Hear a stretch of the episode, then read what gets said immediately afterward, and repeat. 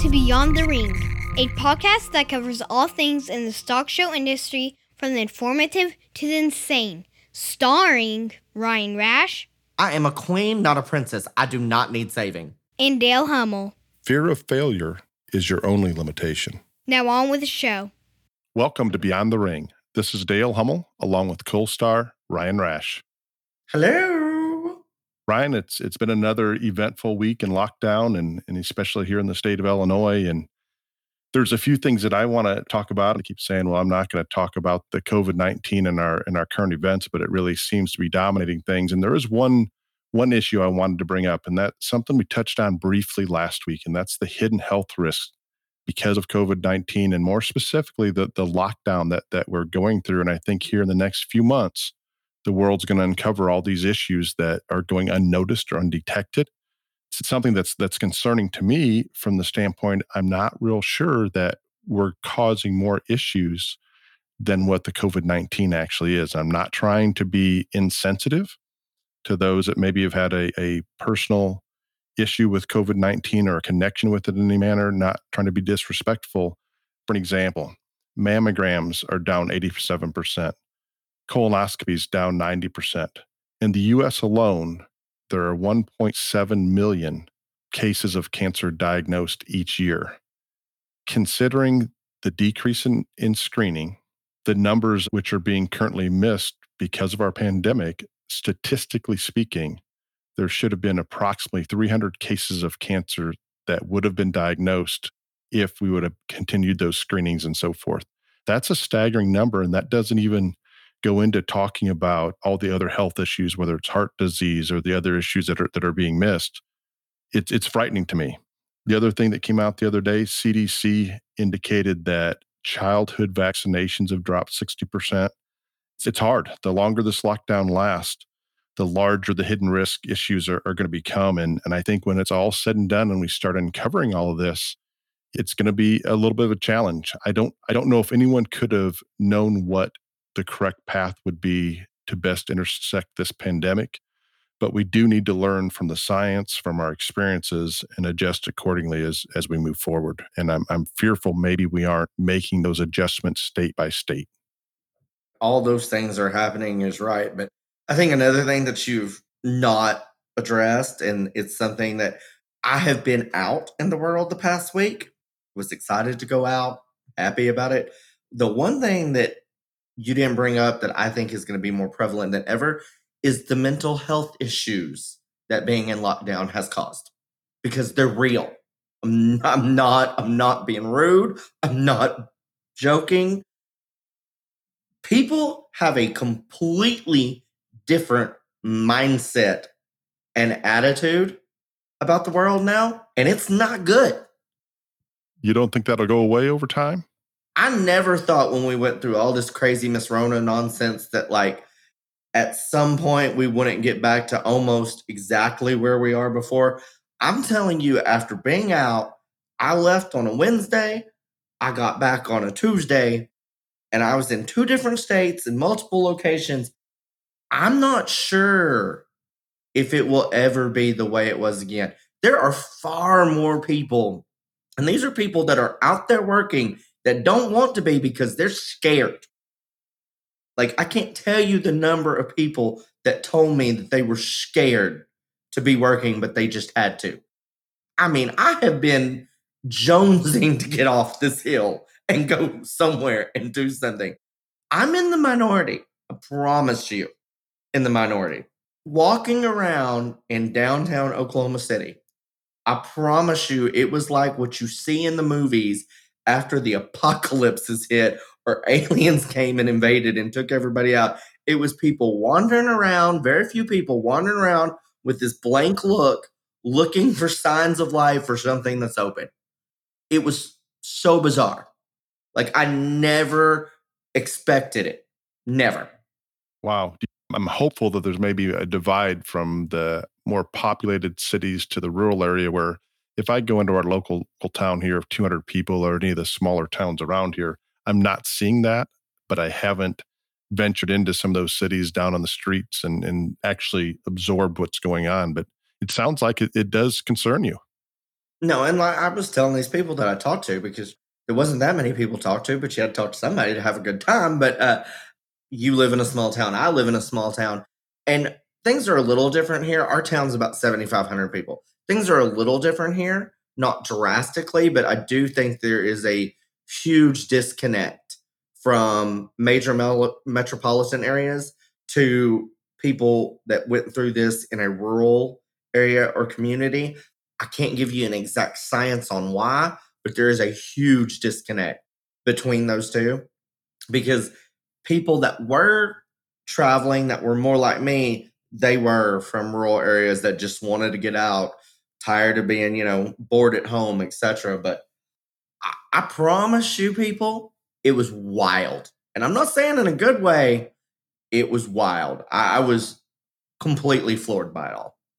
That is interesting and, and logical. I, I, can see that happening. I hope it changes. I, I noticed on the, the news earlier this week that the real estate sales of people buying homes online from New York City and, and other cities in New Jersey trying to get to the outskirts, to the rural area, have gone through the roof. They say it's it's like nothing they've ever seen, and people aren't even going out and looking at those homes.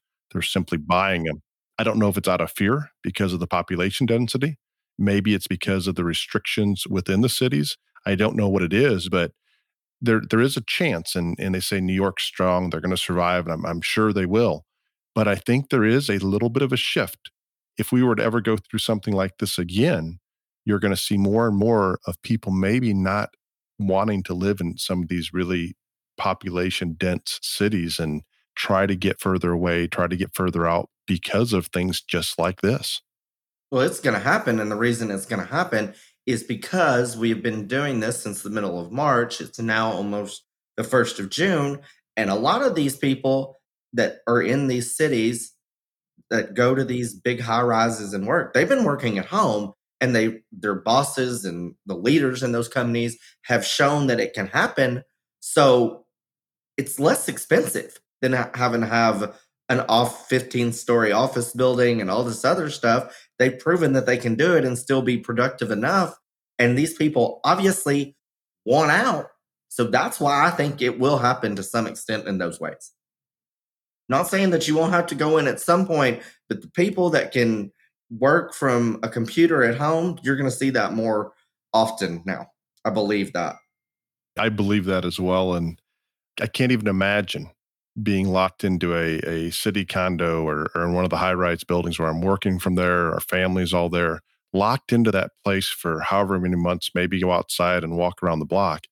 Where here we're we're going out, we're we're feeding livestock. We're our daily routine for the most part for my family and kids, it hasn't changed. If we want to go outside or go fishing or, or we're, we're doing what we usually do outside of traveling to shows is about all that that we've pulled back from. So it hasn't i'm not saying it hasn't impacted my my kids would tell you that the lack of social interaction with with other children and other young adults is is killing them but for the most part our day-to-day activities haven't changed i can't imagine being confined to that small of space and not being able to go out and, and do what you do every day as things start to open up and we try to get back to more of what we will consider the new normal as much good news as there is in some areas in our industry alone, there's just as much still heartbreaking news. Like, for instance, there was a jackpot show in Texas this past weekend.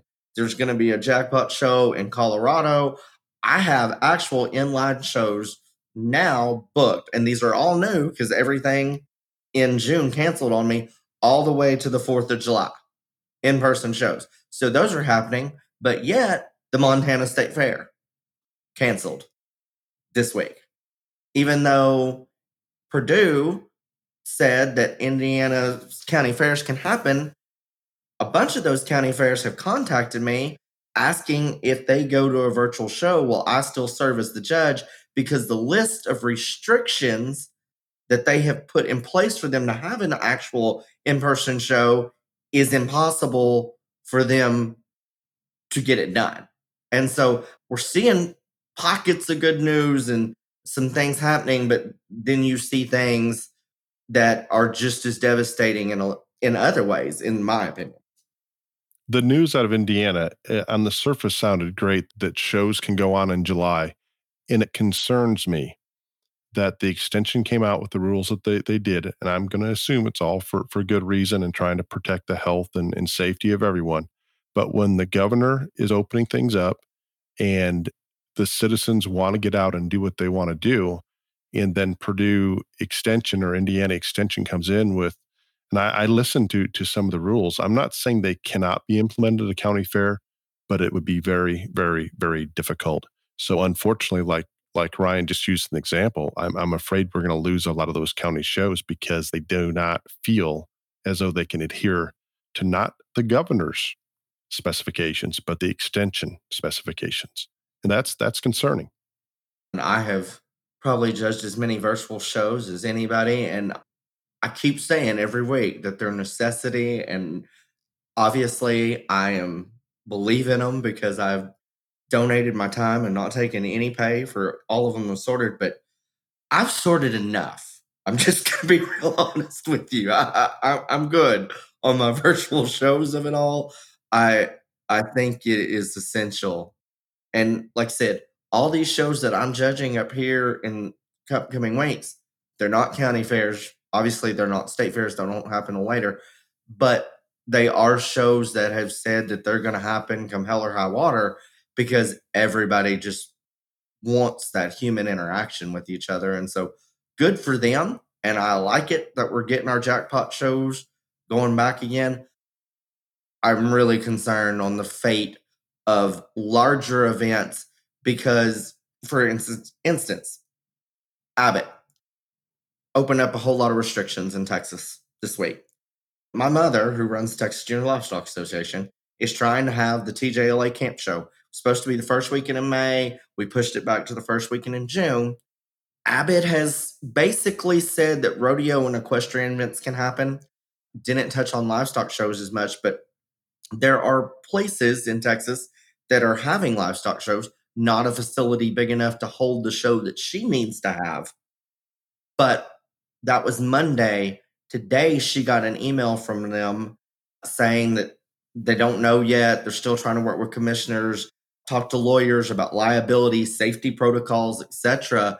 And we're two weeks away, and we can't tell the members of the TJLA or the anybody in our state that wants to show it that if we can even have the show yet, even though our governor has technically said that he's okay with it. And so I can't preach this enough. And I've said it uh, so many times on here liability is going to be a huge issue. We don't see it that way because we know how we are as stock show people in our industry, what kind of people are made up with it. But the lawyers and the other people don't see it that way. That's the catch. And that will be something that that has to be addressed. And and I I used an example visiting with a, a, friend earlier today that my son and I used to go to a lot of motocross events, and we have to sign waivers that if we're injured out on the track, we're not going to sue, we're not holding them liable for anything. Unfortunately, those waivers, when we get to court of law, sometimes don't don't hold as true as what they should on the surface. And I don't think the livestock community is is going to go down that path, but I think it's something that at these larger shows right now, if there's a gray area whether they should or shouldn't be holding these shows, it is it is going to be in the back of every livestock manager and, and, and sh- the people putting on those shows' mind, and it's a concern. Absolutely, it is. With that, uh, we're going to move forward. I, I predict this will be one of our longer episodes that we've had thus far because we're going to talk about a judge's perspective. Wow.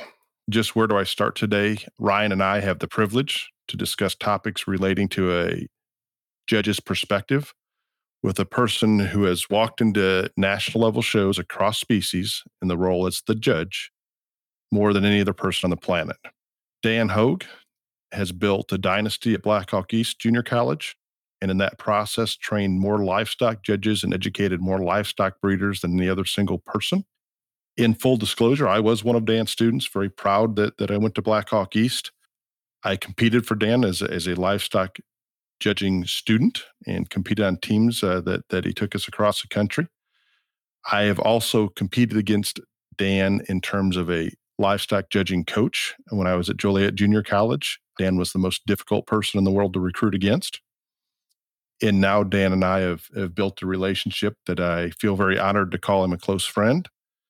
So, with that, Dan, we appreciate you coming on with Ryan and I. Uh, we look forward to some great discussion. We're going to talk about some topics that sometimes need to be discussed very transparently, and, and sometimes people don't always want to talk about them. We're going to jump right into it. And Dan, welcome to Beyond the Ring. Well, thank you very much, Dale and Ryan. It's a pleasure to be here and an honor to be part of your program. I might add, before uh, we get into the questions and our discussion, today. I thoroughly enjoyed listening to both of you. And uh, it's so ironic that you two presented the information that you did of the concern. And we're going to turn around now, and I'm going to talk about possibly how it used to be. And uh, my greatest hope is that we will be able to return. Uh, one comment I wanted to make with regard to Ryan uh, liability is really going to become an issue, and not that is is of concern or even pertinent to our conversation. But at Blackhawk College, the last number of years, I don't remember how many, but uh, before a student leaves campus on any activity or involved in any laboratory exercise, uh, we we do sign waivers, and it's simply something we do every single time at the beginning of a semester in each of our classes. And liability, Ryan, like you say, uh, it is going to be such a critical issue. And Dale, your comments and statistics. Uh, I mean, at, my age, uh, I just attended a, a, medical appointment two days ago in the Quad Cities, and it was uh, amazing the the steps that I had to go through to enter the the hospital and what we did from the standpoint of just going from one point to the other, and the security issues and the safety issues that I had to undergo were absolutely amazing. So I've experienced it all in the last few days, and uh, you two are absolutely point on. This is really, really interesting. And the mental issue that you mentioned, Ryan, uh, I don't think we will know for years how it has played on the various generations of individuals in this country. We may never fully recover emotionally and mentally from what so many individuals and families have been through. And those people on the front lines, they'll never recover. It's just been amazing. So let's talk about where we go from here. Really honored to be a part of this today, talking with both of you that are, I call in the trenches uh, day after day. And what you're doing with your program here is amazing. Well, thank you, Dan. And, and as I, I alluded to just a little bit ago, we're going to talk about various topics. Uh, some may be uncomfortable so for some people to talk about publicly. Others have been discussed many times in, in the public. Uh, by no means are we pointing fingers or singling out individuals, but rather our goal is to openly discuss issues that exhibitors and families would like to know about. And using the judge's perspective, I can't think of of two better people to to sit down and discuss them with is as Ryan and Dan. Let's start off with uh, something that that's come to, to light, and even within my family, and, and particularly my older daughter, there's always a question as a judge or or people on the outside. What is what are your thoughts, or what what enters your mind when a high profile exhibitor enters that ring? And I'm going to throw this to Dan first, and then Ryan, if you don't mind following up on that. But again, the high profile exhibitors, it doesn't matter what what species. Obviously, there's some out there within each species, and and when they enter the ring, does that change how we look at things? Or, or Dan, how do you approach that? That is a, a pivotal, very interesting question, Dale. And when I have observed those individuals entering the ring, and anyone that says that they have not noticed those high profile individuals entering the ring, I, have often laughed and said, well, you either haven't judged very much or you're not telling the truth. And with that stated, uh, once again, I simply always say to myself, game on. Uh, that tells me that this show, this day, uh, and to me as your show judge, they have enough respect for me as an individual and myself as the show judge that day. it, it is a added responsibility that I evaluate them accurately, evaluate them fairly. It is game on. I consider it an honor when those folks enter the ring. I really do. uh, touch on what Dan said there. I agree completely with what he says when people say they don't recognize those high profile kids. And when he said either they're not telling the truth or they haven't judged many shows.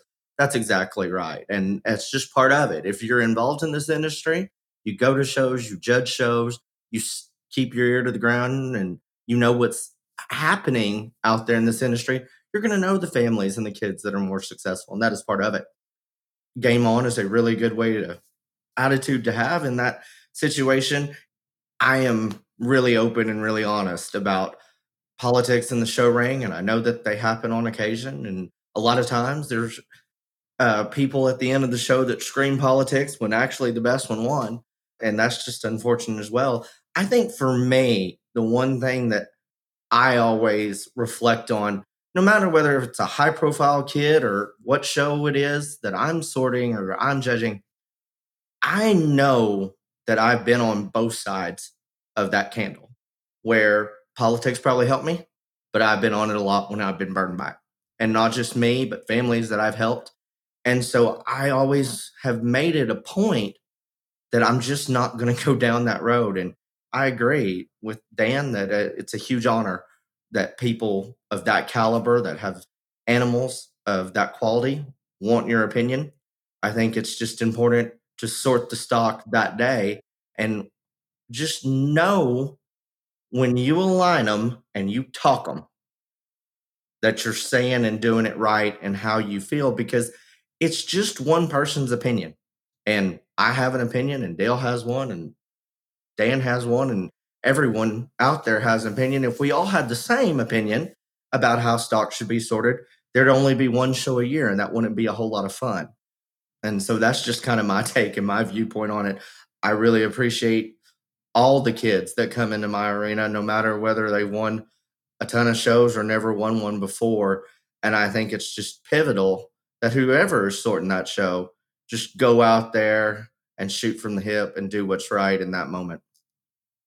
Excellent on on both of those are, are just dead on and it's interesting to me because you're going to have people on the sidelines and parents and, and other friends and family and, and, we all get barn blind or a little bit biased towards towards something we raised or our children or somebody we're connected with I, I think that summarizes it very very well and it's interesting that that some of those young people or those higher profile kids are, are coming in the ring more times than not they're going to be bringing one that's going to be at least in the top end of the class and and that's where they're going to end up and it's easy to say, well, they always get first or second, or they they make the poll if it's a Texas major, and and that that's that could be very accurate, but there may be a reason behind that. Maybe they're they're dragging a pretty good one each time, and and we have to recognize that. And and at some points, I, I don't doubt that that is an advantage from a standpoint that a random judge is going to look at that animal and make sure they're not missing something, assuming that they're bringing a good one in but there's also some of the judges out there that it may work to a disadvantage from the standpoint they want to prove that they're doing their own thing and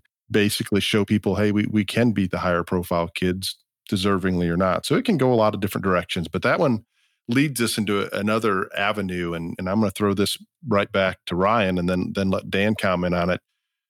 Ryan and in a lot of the parents, a lot of the the people ringside how important is it how that person's dressed their body language their the personality they they give off when they enter that ring? Where does that hit you? How does that impact you as far as a judge? Well i guess in terms of the showman correct the showman itself their their presence. uh, yeah in terms of showman obviously i think that it takes quite a bit of money to do this no matter on what level you're participating in and I hear people all the time say, "Oh, well, my kid's not clean because he was there working his animal, and we don't have time to do all this and still go get pretty for the judge and all that." I don't buy that. Um, no matter who you are or where you're showing, you've got five minutes to go put on a clean pair of jeans and a clean shirt and look professional in the ring. And I think what I notice more than anything on a kid when they hit the ring, whether it's in the class showing or in showmanship is their presence and their confidence more than what they have on. Yes, I am a guy that's huge into fashion. So if somebody's got on a cool shirt or a unique blouse on a young lady, I'm going to notice that. Absolutely. But I notice their confidence and their presence way more than other people. And I'll be honest with you. A lot of times, you know, you get different opinions on certain stock and people that have done it. A lot of times people will say, you know, if it's close, use your friends. I've never quite said that. I say if it's close, use the better showman. And because I believe that is something that when it is that close and it really is just minute differences in them, I think that changes at least my opinion or my persona of what's actually happening in that ring right there. Dan, what are your thoughts on that? Well, first of all, I, I could not agree more with Ryan and what he said. And one word that he alluded to, maybe didn't say, uh, with regard to that first impression. And we've all heard the the long time statement, you never get a second chance to make a first impression. And once again, I think it emulates pride, uh, not only in your livestock you're exhibiting, but also in who you are as an individual. And I am one that loves to notice quality clothing in the show ring, for lack of a better phrase. And I know often I've said to to the young men and even young women in long sleeve shirts, you know, if they've got a Ralph Lauren on, I, will I'll just say in passing, and you know, and by the way, I like your shirt, or, or that's cool. Um, I that's part of the interaction that we develop in the ring with the junior exhibitors, and to let them know that you know that we are more than just some stoic individual out there uh, evaluating their livestock on, on, that given day. I would like to add to both both of you that uh, yes, uh, everyone's younger than I am anymore. It seems like, and what I think is so important anymore in terms of show ring attire is the fact that we have gone through trends of clothing. I know from my many years of judging across the country, the appropriateness of show attire, particularly for young women, has really come to the forefront. And I compliment each and every family member in America that dresses a young woman, irrespective of their age, for the show ring today is at a level that is I've never seen before.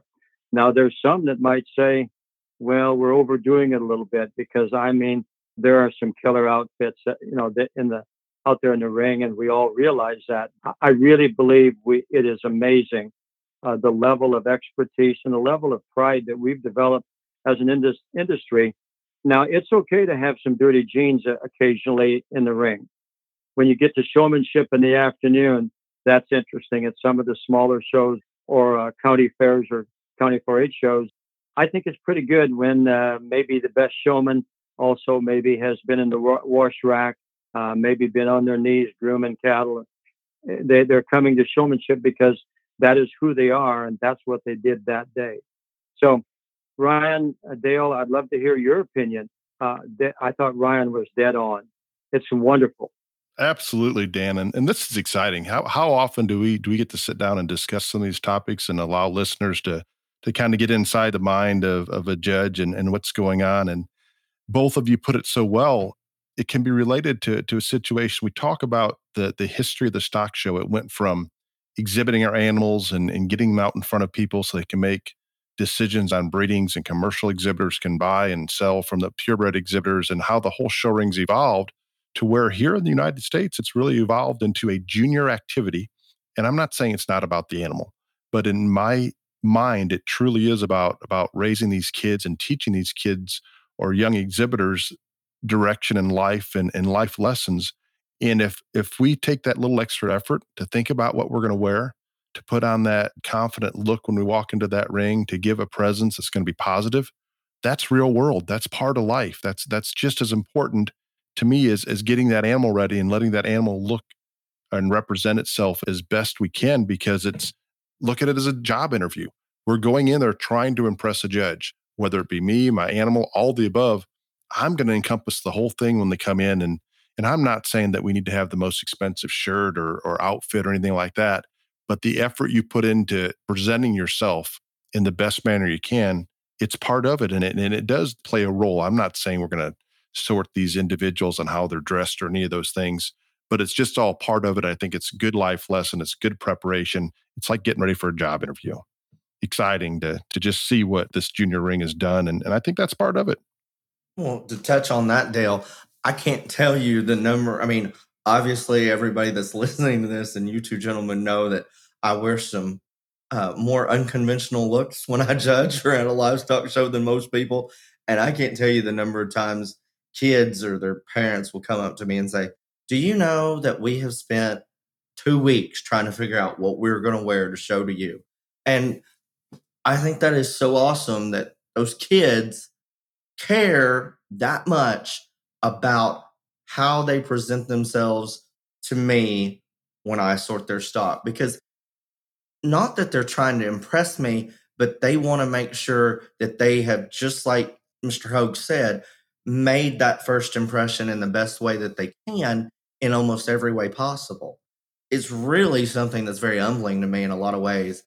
I'm sorting a show in Colorado this weekend, and there was a comment on their Facebook post that their three little girls are more worried about which shirt they're going to wear than what their pig looks like right now. Now, I'm not sure that's the way we need to go either, but I do think that it is impressive that we have got to a level in this industry that we understand that every single moment in that ring counts, depending not just on your animal, how you look, how you present it. It is so tough in this industry right now to win. Everyone knows that they've got to use everything at their disposal to give them a slight edge. And that's impressive on the fact that we've come this far and there are so many families and exhibitors out there that want to compete at the highest level they can, that they're willing to make sure that every single detail is on point. Excellent. I hope I hope everyone's listening here and, and some of those families that are maybe just getting started. There's there's some good information whether you're judging by yourself or whether you're judging with someone else. But even when I'm judging by myself and a young person enters the ring, and I mean, they are decked out, and you make that first impression and look, and I smile to myself in the ring, and I just say, ouch. Uh, too bad the pig or the head of cattle isn't quite as good as the showman is dressed. And uh, that's all part of it. Uh, the other that many people don't realize is, at least, and I'm only speaking for myself today, we use the color of a shirt to help us find someone, particularly in a in a larger hog show in a group setting where you have more pigs in the ring and you're not pinning right away. And I will say to Mark or say to whomever I'm, I'm with, there's a boy out here with a red shirt on, got a good one. Don't think that we don't use color designation many times, at least I do, to, to find them again. Oh, I think I think everybody does, Dan, and those those are, are great points, and it's it's it's part of it. It's it's making it easier for for that judge to recognize you or to find you, or it's kind of like bringing a calico pig into the ring, or a painted up goat, or a off colored steer, some of those things yep. that stand out. And maybe you, you don't have the animal it does, but let's put you in, in something that that maybe is just a little bit different that makes it easier for for them to come back and find you. Now, that can work to the positive or negative. If you've got a good one, that, that's going to work to your advantage to find you again. But if, if you're not not walking in with the best one, maybe maybe it doesn't work as well. Great discussion on on that topic. The next one is is one I wish we didn't even have to bring up, but it's reality. And I'm going to approach this in, in as politically corrective as manner as, as I can, and then we'll we'll have Ryan and, and Dan jump in on this. If you're out there in the ring, and an animal enters that show arena, there's zero doubt in your mind that this animal has been physically altered in a manner that is not acceptable, nor allows for any resemblance of an even playing field. How do we handle it? What do we do? I'm not talking about those that are just wow, but the ones that are blatantly obvious that there, there is an issue and there's no question in your mind that there, there's there's an issue here. And I'm gonna I'm gonna toss this one to Dan first. We'll we'll put him on the spot. It is one of those issues that as a show judge, you hope you never have to one be confronted with and two have to address on the mic in a public setting i think it is really important on our part as as an industry and as a livestock show judge and you don't know exactly you don't know who's sitting in those seats or who's observing and how we address that on the microphone i believe is one thing very very important and how we the terminology that we use, whether we say I'd like to see that individual head of livestock uh, more natural in their presentation. Sometimes I've simply said maybe just a little too much. And you don't have to say muscle, you don't have to say thickness, just a little too much. And continue on with my comments. It is a very delicate issue. It's been years ago, but uh, I would say for the past 20 to 30 years, I have never slapped a steer or seldom slapped a steer at, at a major steer show. I've always shaken the hand of the exhibitor first, and then there may be a, a light slap to, to the rump. I can remember those days so vividly, even to today. The sound of hitting those steers on the hip was one of the most gut wrenching experiences I have ever been involved with as a show judge. And so you don't like to talk about it. Yes, it does occur. And we just hope that the playing field continues to be leveler. This is a subject that nobody likes to discuss, but the fact that it is reality, it's something that needs to be discussed. And I find it really hard when those situations arise. I'm a firm believer that when those situations happen, 95% or more of the time, it's not the kid that got that animal in that situation or put that exhibitor in that situation. And so I think that this industry is more about building kids up into what they can become later in life than anything else. And so you never want to embarrass an exhibitor, no matter what the situation is. And so I think being delicate on the mic is absolutely the correct way that you handle that. I think that more times than not in those situations, because that animal is not going to do as well as what that group that was behind that animal thinks it should have. Because obviously they have gone to great lengths to do everything they can to get that animal a win. They're going to be the ones that approach you in some way after. And you just got to be real blunt about it and say, look, this is what it was. Your top was crunchy, your hip was aired, whatever the situation is. And that's why that happened out there today. And I promise you, or at least in all my dealings, they're going to be real meek in terms of their response because they're going to, if, if a judge can know without a doubt that animal has been altered in the arena, then the person that's confronting you is going to know it too. Again, it's a real unfortunate situation, but I think that it has to be addressed. Leveling the playing field is the goal and the ideal. And that's why we're bringing topics like this up. But I also think that we have to understand that more times than not, it is not the exhibitor that got themselves in that situation. And so that's just something that we need to take into consideration a lot. I appreciate what Mr. Hoge said about slapping steers and instead of shaking hands because in terms of his experiences in that area and stuff like that. I guess I'm known for the opposite because I'm the one that uh, likes to slap them so hard they jump and run, and that's just part of me. But uh, it's all about you know what personal experiences you have come into and how you feel about things. But I just think the most important thing in this area is we need to try to level the playing field as much as possible. But if you are a judge and you are in that situation, always remember there is a kid on the other side of that animal. I can even take it a step further, and and those are are great points that Dan and Ryan have brought out here. And as a judge, I've been put in this situation. Initially, I'm I'm insulted that somebody would would try to to go that far. And as Ryan alluded to, it's very unlikely that the person showing it maybe has any knowledge of it. So we do have to be delicate. And secondly, we're, we're talking about when there's no question, when it's an absolute. And I can assure you, those few times that it's absolute, there's many more that maybe have had issues or, or have been helped in, in manners that maybe shouldn't have, that, that we can't just say, hey, this one's been altered and, and I need to do something about it. So more times than not, we're gonna those ones that there's no question, we stick them into third, fourth, wherever wherever they go, make a comment as Dan alluded to, maybe just a little too much or or maybe just not quite as natural in the handle, those type of things. And those behind the scenes know exactly what you're talking about. And And let's hope as we're moving forward, and I'm I'm very optimistic that we can continue to have less and less and we do more work with the feed bucket and, and exercise and and those type of things to to to make that animal better rather than maybe taking some of the shortcuts that that are out there. The next topic, sideline coaching.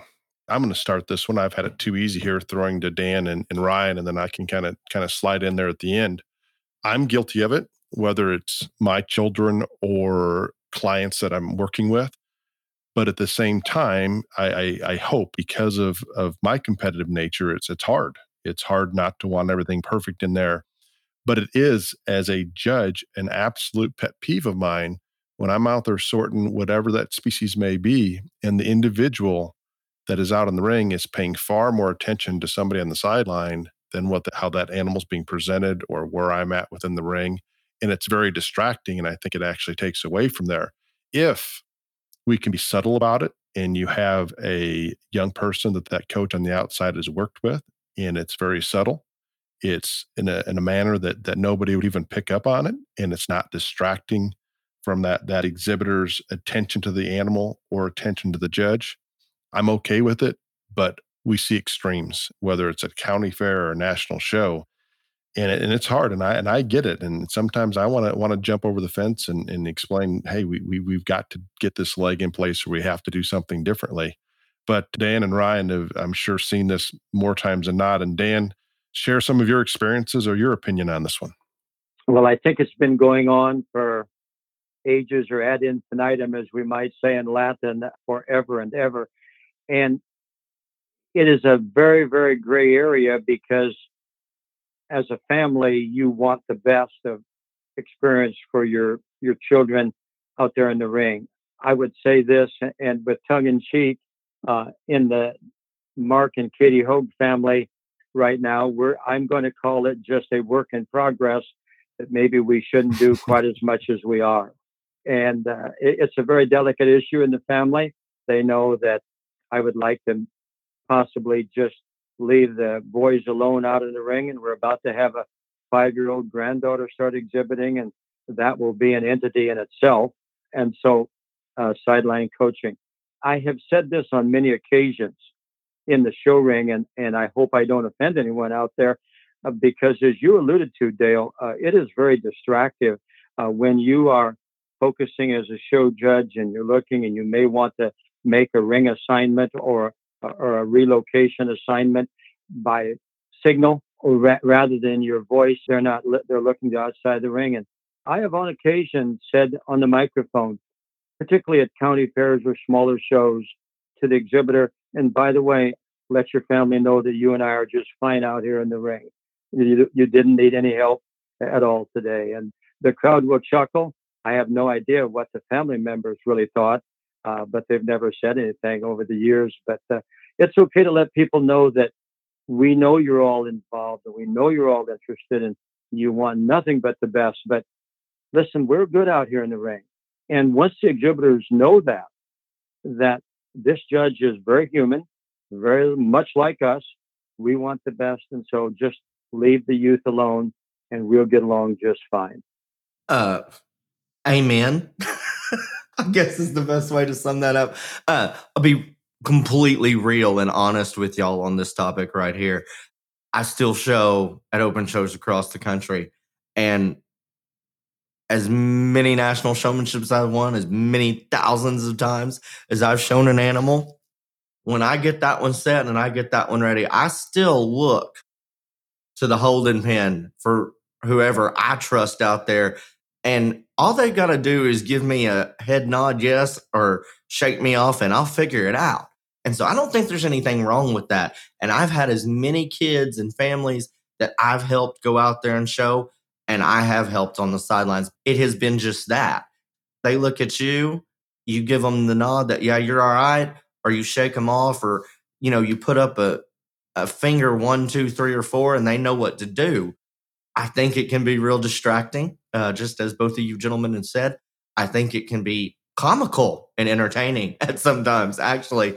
And as Mr. Hoge alluded, I've said on the microphone a time or two before, talked about that animal and said, you know what?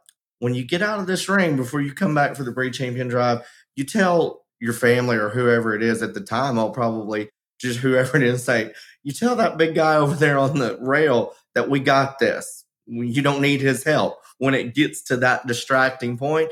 And I promise you they will back off because you have now called them out on it and they've probably been called out on it before. I think it is fine if it is done tastefully, is the best way to sum that up, in my opinion. I know how competitive I am. I know how competitive the masses in this industry are. We all want the best for those kids when they're out there in that ring. When I still show to this day, I want the reassurance from somebody outside that ring that that one looks the best that they can be. Excellent opinions, and and I think we're we're all going the same direction with that. And and it is that young exhibitor's time in that ring, and wow, let's let's let them enjoy that, and let's let them pay attention to what's going on, and and all the above. We will find at shows, whether it's traders or breeders following an animal into the ring. It may be standing behind a pig with a water bottle in the holding pen. These things obviously happen depending on how the show is set up and, and organized. Ryan, we'll we'll go to you first with that. How does this play in your mind? How do you approach it? What do you what is your your mental process there? I think the best term is nonsensical because now with social media and all these other things, it goes way further than just someone tapping a steer in or someone standing behind a pig pen with a water bottle. You get messages and texts and Snapchats and all this other stuff to alert you that that one's theirs, etc. And I've said this before, and I've said this again, and I'll keep saying it. If you have to go down that route to try to win a show, there's two two things here. Either one, you don't have faith in your animal or number two, you don't have faith in that sorter. And doing all that is not going to fix either one of those problems. It doesn't affect me. It doesn't anger me. I find it more comical than not most times. I have a real different approach on this than a lot of people, just like when we were talking about the kid being on the other end of the altered animal. You can't, those kids can't control what the people on the outside do before, during, or after that show. And for me, sorting stock shows is about those kids more than anything else.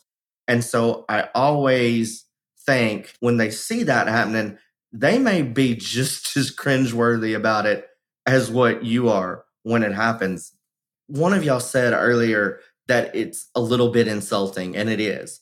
Because if you're going to pay the money and put the effort into it to go show to this judge, whether it's us or XYZ, then you should have faith in your animal and that person out there that if it's that great, they can find it and they don't need any help with you standing behind them or tapping them, following them halfway in the rain to signal, this is mine, this is the one. And so that's kind of my viewpoint on it.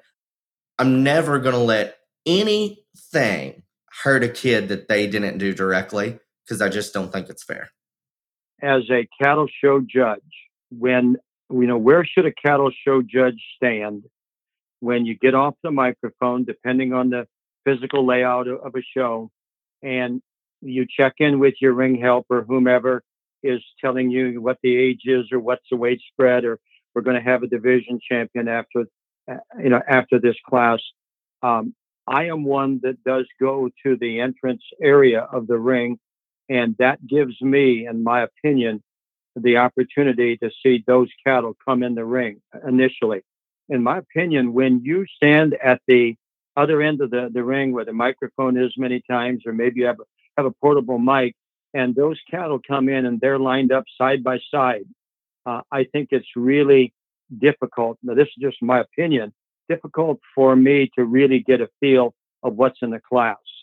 And whether you notice someone tailing a cattle or not, as a show judge, you say several things to yourself. You know, that was a really good attempt in your own mind to saying to someone without saying it to them, but the cattle aren't good enough today. You know, I, and I've said that to myself. And a nice try. Got this. I, I understand what we were trying to say.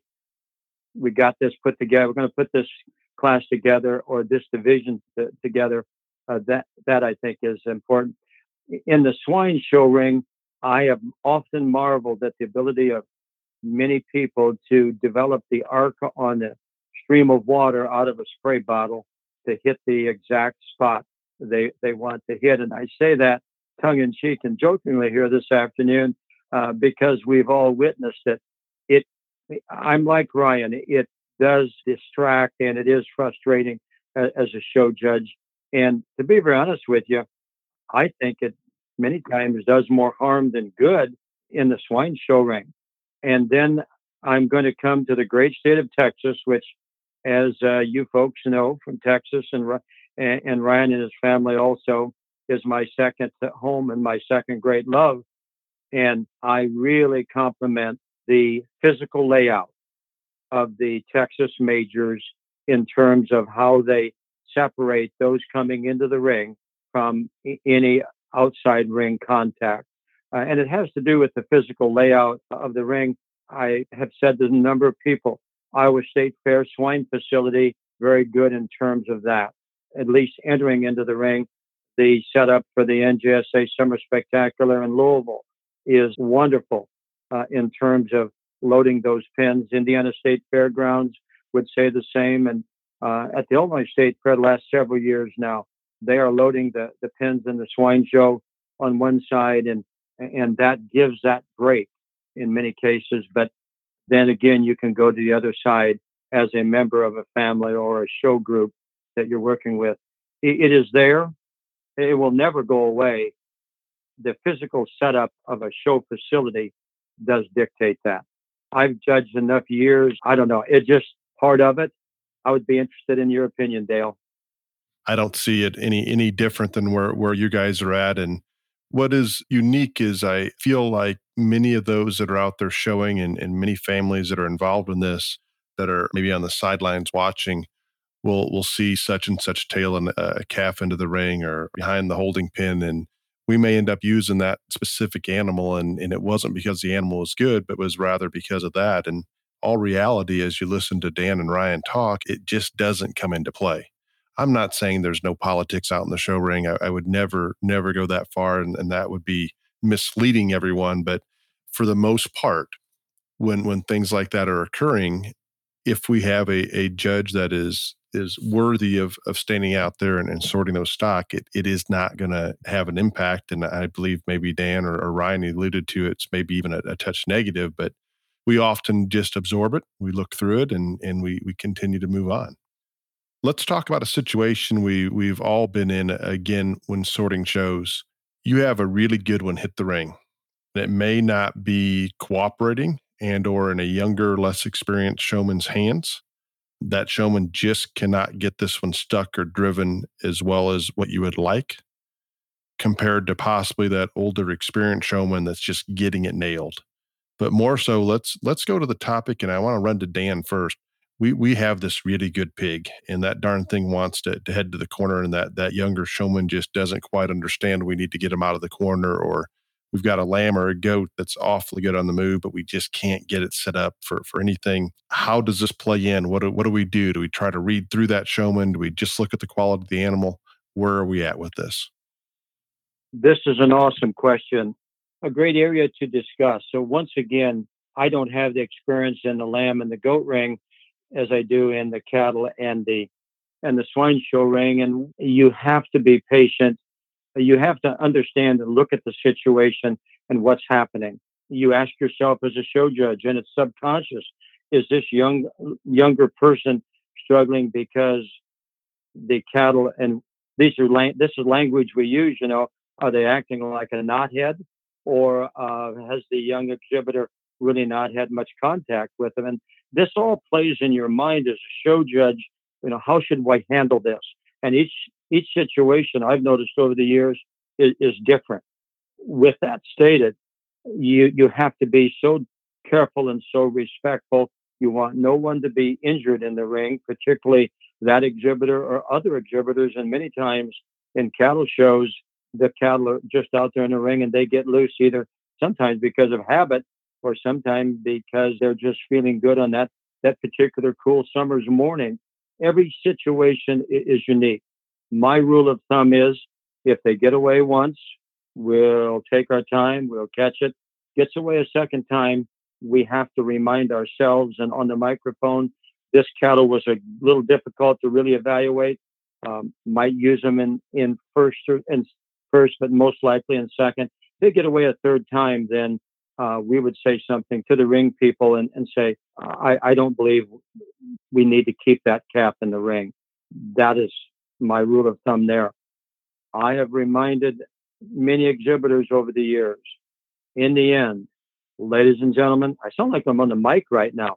This is a this is a livestock show, and with that stated, we have the responsibility to exhibit our livestock in the most professional manner and if it's close, those that are going to be used to, to, today are those that are handled correctly and we can see them. Uh, when it comes down to, to that, those who have shown correctly will tend to win. I can say uh, as a grandpa, uh, as well as a parent over the, the years, uh, in a hog show, it doesn't go very well with me as a as a grandparent or a parent when the, swine show judge said that that the champion in this division isn't driving very very well today and it's down in the corner. Uh, but that's going to be our champion. If if that wasn't your your head of livestock, that doesn't go very well sometimes. And I'm smiling to myself as we're talking to microphone here. I think that's a human interest part in all of us. Uh, you know, we're all guilty of playing the roles from one side to the other as a show judge, as a family member. It's difficult boy, those are some close calls. I'm interested what you folks say. It is it is interesting and, and we're presented with it and every situation is going to be a little bit different and and I can assure you I I'll try to look through that especially if it's a younger exhibitor that that you know maybe just hasn't had that much experience but when it comes down to it it is a show and and that's part of it. Let's go the other other side of this. How big of advantage is that experienced showman or that showman that just nails it irregardless of the species relative to the rest of them there in the, in the ring? Oh, I think if you've got a great showman on the end of your animal, no matter what it is, I don't care if we're showing bunny rabbits, then you've got an advantage. Uh, that's just part of it. I tell people all the time in showmanship when I judge it, because I love to sort showmanship. I'm one of the few that really, really likes to do it. Great showmen are born. And what I mean by that, they can show a rattlesnake if that's what they decide to do. Good showmen happen because they're taught they train themselves and they have drive and dedication to do that. And maybe they can't show all species, but they can be exceptionally good at the one they focus on. And that is part of it. There are times when animals are crazy or a knucklehead or whatever you want to say. And in those situations, it is unfortunate. Every situation is different and unique, like both of you gentlemen alluded to. For me, as a judge, I take in that situation.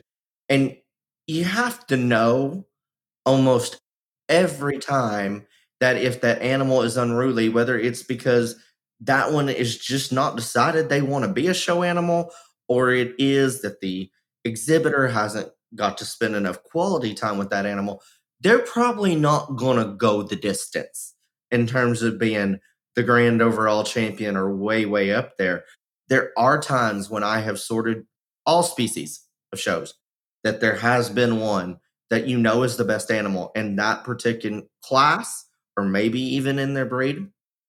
It's not getting shown the way that you would want it to. And it's probably not getting shown the way that kid or anybody in that group wants it to. But if it is that obvious and there is not another animal out there that can compete with that one, even in that given situation, I find it hard not to go on and use that animal to win in that class because you are there to sort stock and there is lots of different things that come into play in that situation and I get it. I have been on the end and helped families and kids on the end that just as uh, Mr. Hoge said, you know, got beat by one that wasn't getting shown well and it doesn't sit well. And that's part of it too. I think, again, if you're in a situation and one of them is acting up and there's another one that is just as good or very, very close in that situation, go back to what I say earlier. I'm going to use the better showman if it's close. If it's obvious that animal, even because of its temperament and situation, is still the best one, I find it difficult not to use that one because I don't know how to talk it on the mic and explain the physical aspects of that one getting beat. Excellent. Those those are are, are just. I, I, hope the listeners are as excited as I am about this. And the next couple topics, we're going to take just a little bit different direction. And and, and Dan's been coaching livestock teams forever, and, and Ryan and I hosted an episode here just last week about the competitive livestock judging. There's a lot of young people out there, a lot of young people that are well trained that want to break into those shows and, and are looking for some guidance and, and so forth one of the things that that's interesting to me, and I don't know of two people more so than Dan and Ryan, that there's more anticipation when you're at a show, families, spectators, livestock enthusiasts, to listen to their speech at the end of the show. Just some guidance for for those that are just getting started. How what can you do to to give them that that push and and guide them to those those into the show speeches that that might work the best for them and and Dan I'd like to to have you address it first if you would oh my that's all I'm going to say is oh my um, you never know when you begin a show what the end of that show be it so small and local or be it so large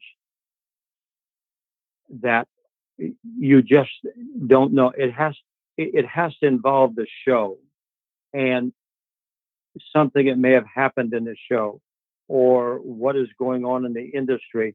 And the greatest disadvantage our young judges of today have uh, is in many, many cases, they haven't had the life experiences that you can relate to, whether it be within a nation, whether it be within in a worldwide situation or whether it be uh, just w- within a show.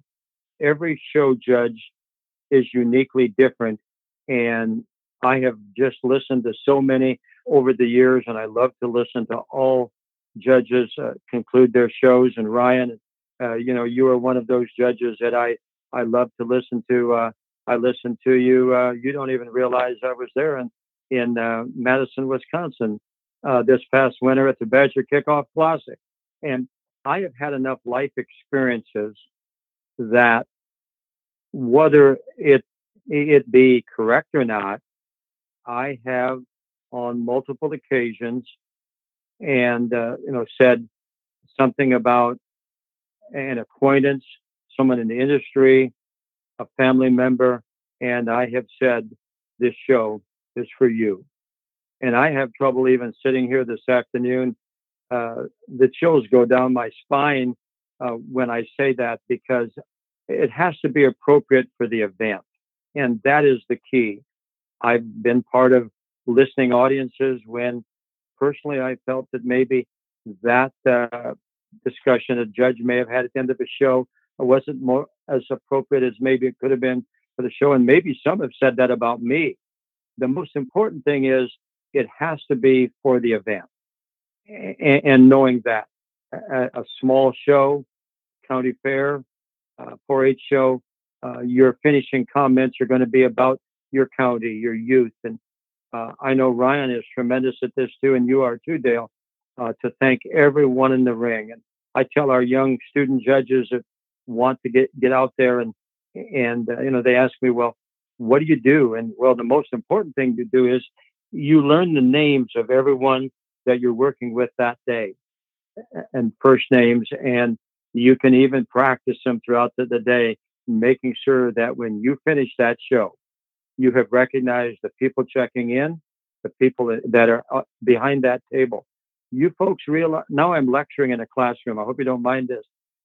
those people behind that table or on that podium, they are the most important people in that show uh, in terms of just behind the scenes. Now, we know the most important people are the youth that are showing, but in terms of the staff that put on a show and how you finish that show, and maybe something has been said during the day, that you've gotten to, to know some of them. Uh, it can be light in nature.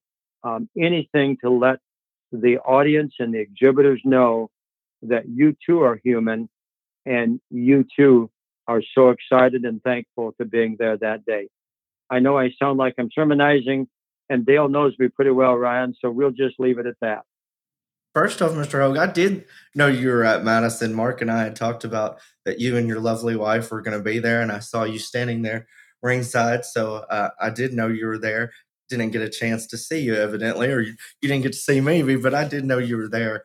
I think uh, the thing is, you know, people, so many young judges come to me and they say, How do you do what you just did? And whether they're talking a lot of times about a grand drive speech, I had lots of people that I respect their opinion so much come to me and say, You've got to write me a grand drive speech like that so I can just have one. That's not how it works. It is something very personal. Each of us is different. Our stories are different. The things that happen at that given show are different. And if it doesn't touch that audience, then it's never going to work. And that audience was there at that show at that moment on that day. And that's what they want to hear about. And that's what they want to be reminded of. And so, again, I don't think there's a, just like there's not a canned set of reasons that works in a livestock judging contest, there's not a can, you know, grand drive speech. And I feel very humbled that so many people do like to listen to mine and people have come up and said, I wish I could do that, etc it's not something that I practice. It's just like, you know, Mr. Hoge said, I am eternally grateful, no matter whether it's a 50 head jackpot show or, you know, a 500 head state fair, that they asked me to be there and asked me to be involved with those kids. And since I've been on all sides of it, I've shown, I've helped families on the outside of the ring, I've run shows. I agree that having all those different life perspectives and viewpoints of it, you probably are more grateful and you understand exactly what it took for that event to happen, no matter the size. Thanking those people that got them there in terms of the kids and the stock, thanking the people that were beyond this behind the scenes, putting that show together to allowing it to happen those are all very, very crucial points in it. The best thing that I tell anybody that ever asks me, it's not just about a grand drive speech, it's about judging in general. You just got to be honest and speak from your heart because that's what's going to come through. And that's in everything. That's not just stock shows. If you're just honest and true to yourself and speak from your heart, then what you want to portray will come through in your individual and unique way. Excellent perspective. This this is exciting. I'm gearing this a little bit towards those that are just getting started judging or wanting to make that transition from the the livestock competitive judging world into judging stock shows.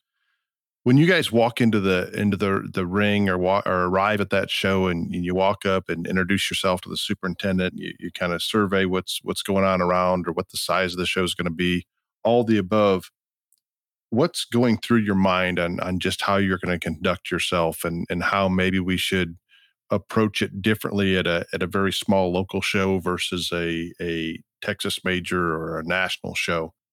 The thoughts race through my mind of of the many many years, and I would say that any of us that judge livestock shows and do so many of the things that you two do, um, obviously um, saying saying yes to judge a livestock show and then making the detail arrangements with a family with work with whatever uh, everyone says well it must be easy. Well it yes it's easy if you love it and what you go through to get there and i'm saying this because i can still remember going to those county fairs in multiple states where you have driven in the Midwest prim- primarily. And there's something about driving onto a county fairgrounds at 7:30, 7:45. Try never to be late. Drive five minutes to eight in the morning. and you park your car and you walk either through a barn or around the barn. And at that county fair, at that moment, there is something about American animal agriculture and county fairs that you can't describe, you can't put a price on.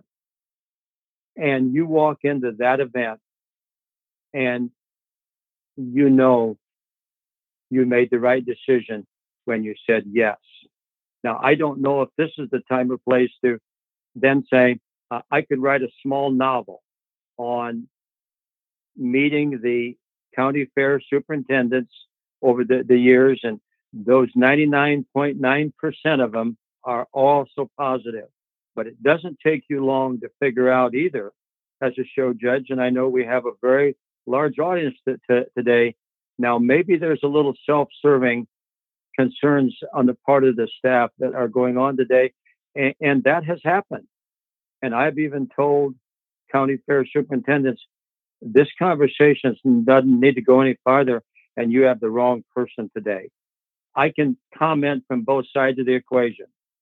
At the national level, Texas majors, I'm telling you, everyone in America, and I really believe this, and it's not just Texas majors, but the major livestock shows. And I know I'm going to leave one out, but I'm most familiar with the Texas majors. Those staffs are so professional and it's an entirely different element that you're walking into. And so I tell our young judges, as a young judge, you have to be prepared for every occasion that you're going to walk into a show ring, not knowing how you're going to be addressed and and what.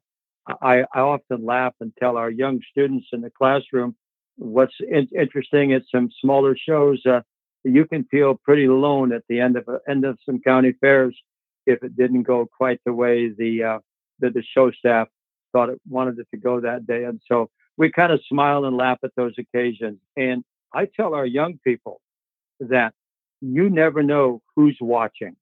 I don't care how small that show is and you may think it's significantly insignificant in the major scheme of things, but you never know who's watching, whether it be just officiating a judging contest, putting a small street show, judging a small street show, uh, as we call some of them here in Illinois uh, over the, the years, and uh, that may take that next step and the next step. And I remind our students in the classroom, it doesn't make a difference where you start it's where you finish that will tell the story.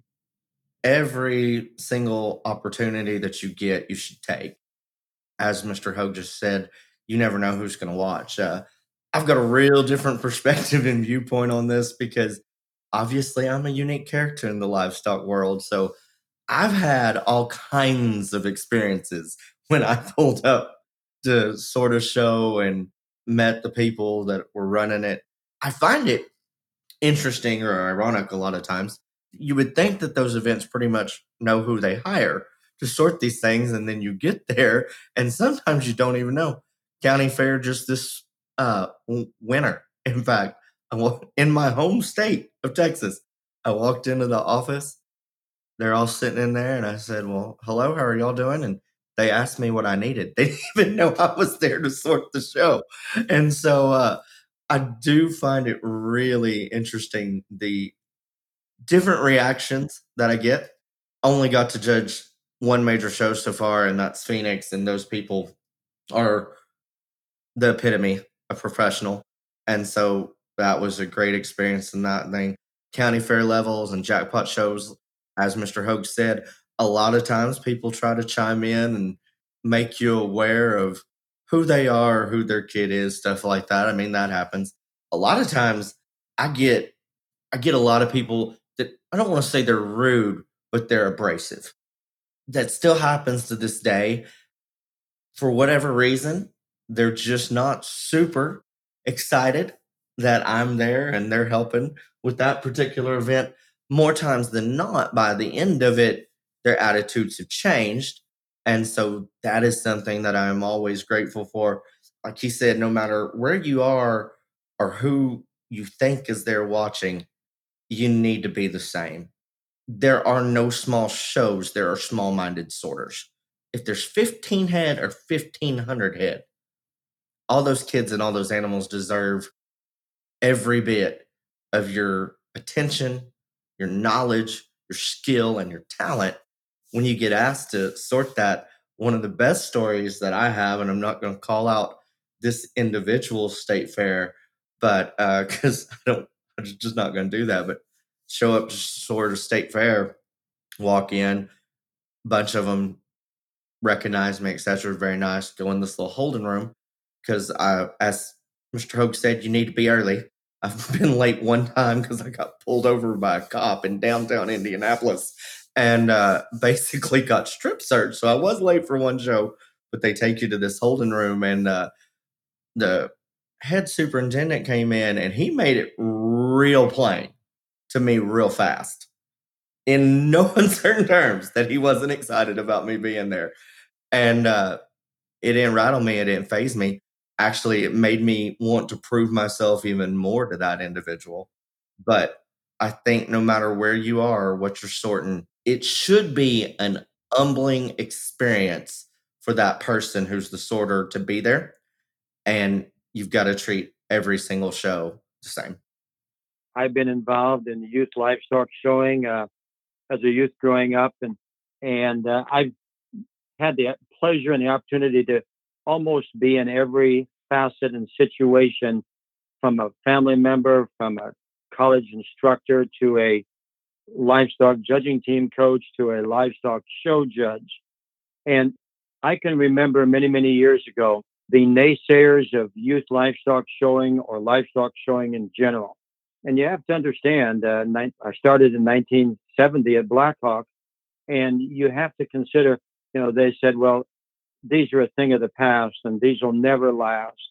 And I would, I was always a good listener. And I would, you know, they'd say, you know, that they're artificial. They don't have anything to pertain to the, real world of livestock showing. And it goes on and on. Uh, you know, you're all just show jocks and and I've listened to it all over the years. And I want to say to some of those same people as I now am viewing more from a grand parental standpoint and, you know, finishing my career as a full-time instructor and judging team coach that I'd like to say to those same people that the enrollment and the entries in youth livestock shows across this nation are at all-time highs. And it makes me feel so good and so humble that I've never lost faith in what we're doing. I've never lost sight in the future of young people. They say, are the students of today different? No, young people that are showing livestock to, today and doing it right, they're no different than they, than they were, you know, 50, 60 years ago. They may have a few different priorities, but at the same time, they all want to be successful. They all enjoy what they're doing. And I would only close our our wonderful discussion today. As, as I said, when Mark and I judged Houston for the last time together a few years ago here, it's important that all of you, and I'm speaking to Dale and you, Dale, and, and, and Ryan, yourself, and everyone else that's listening out there, that we have to do it right. And if we're if we don't do it right, we will not have a future. And if we do it right, it, it will be ever perpetual in what we're doing because what's that phrase everyone is saying right now? I want to raise my kids in the barn. And to raise your children in a barn is really uh, what it's all about. Uh, I look out the, the back door of our uh, country home here, uh, Deanna's family farm, and I see that barn and just look at all the time at, at what happened in that barn. And uh, what it did for our family members, our special daughter, Kathy, and maybe Don Jopes, who was the head of the uh, Houston Livestock Show and Rodeo, maybe said it best. If I could say anything today to those of you that may be listening or were listening in the future, make certain that we're using our livestock shows to develop our youth and not using our youth to develop our livestock programs. And uh, with that stated, it's been an absolute honor to be on the same program with you, Dale, and you know the respect I have for you. and your family. And to Ryan Rash, we go back so many years, uh, and uh, what you have done personally and professionally, and your family and your mom uh, has been one of my great friends over the years. And so, to all of you that have been such a part of our life for Deanna and I, uh, we just say thank you so much and been wonderful. Thank you, Dan. And, and I hope those of you listening can appreciate the transparency and honesty that Dan and Ryan have, have shared with you today. The experiences that, that Dan brings to the table are, are unmatched, along with the unique perspective that, that Ryan is so able to eloquently communicate to everyone. It's a situation I could visit with Dan and Ryan all day about, about the stock show industry Speaking of that, there's a couple episodes that that I've discussed briefly with Ryan, and I'd love to do an episode on the history of the stock show world um, or stock shows in general. Another episode on how and why show judges are hired. But those are all all some that we would love to, to have Dan involved in, and, and I look forward to, to bringing Dan back at, at some point. Until next week, thank you for taking the time to listen. Ryan, Dan, thank you both. Thank you. Been a pleasure.